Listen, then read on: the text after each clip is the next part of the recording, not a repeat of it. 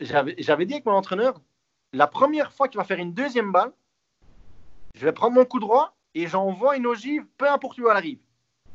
Mais elle va partir à 200 à l'heure. Juste pour lui faire comprendre qu'avec ta deuxième balle là, ça n'ira pas aujourd'hui. Et j'ai gagné le tirage au sort et je lui ai dit je reçois. Et euh, il rate sa, donc on commence le match. Il rate sa première. Je regarde mon entraîneur qui a une casquette blanche Dunlop. Je me rappelle toute ma vie. Qui me regarde.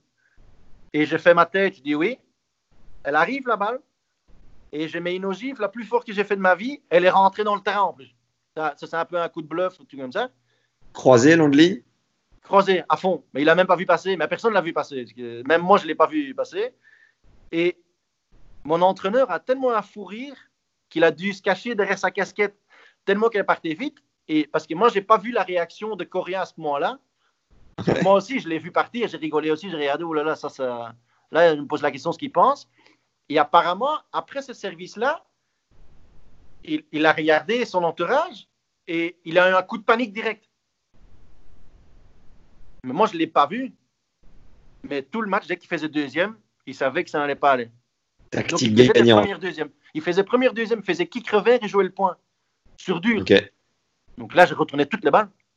Et en fait, ça, je suis certain, parce que je lui ai montré le premier point. Voilà, avec cette balle-là, tu ne vas pas venir.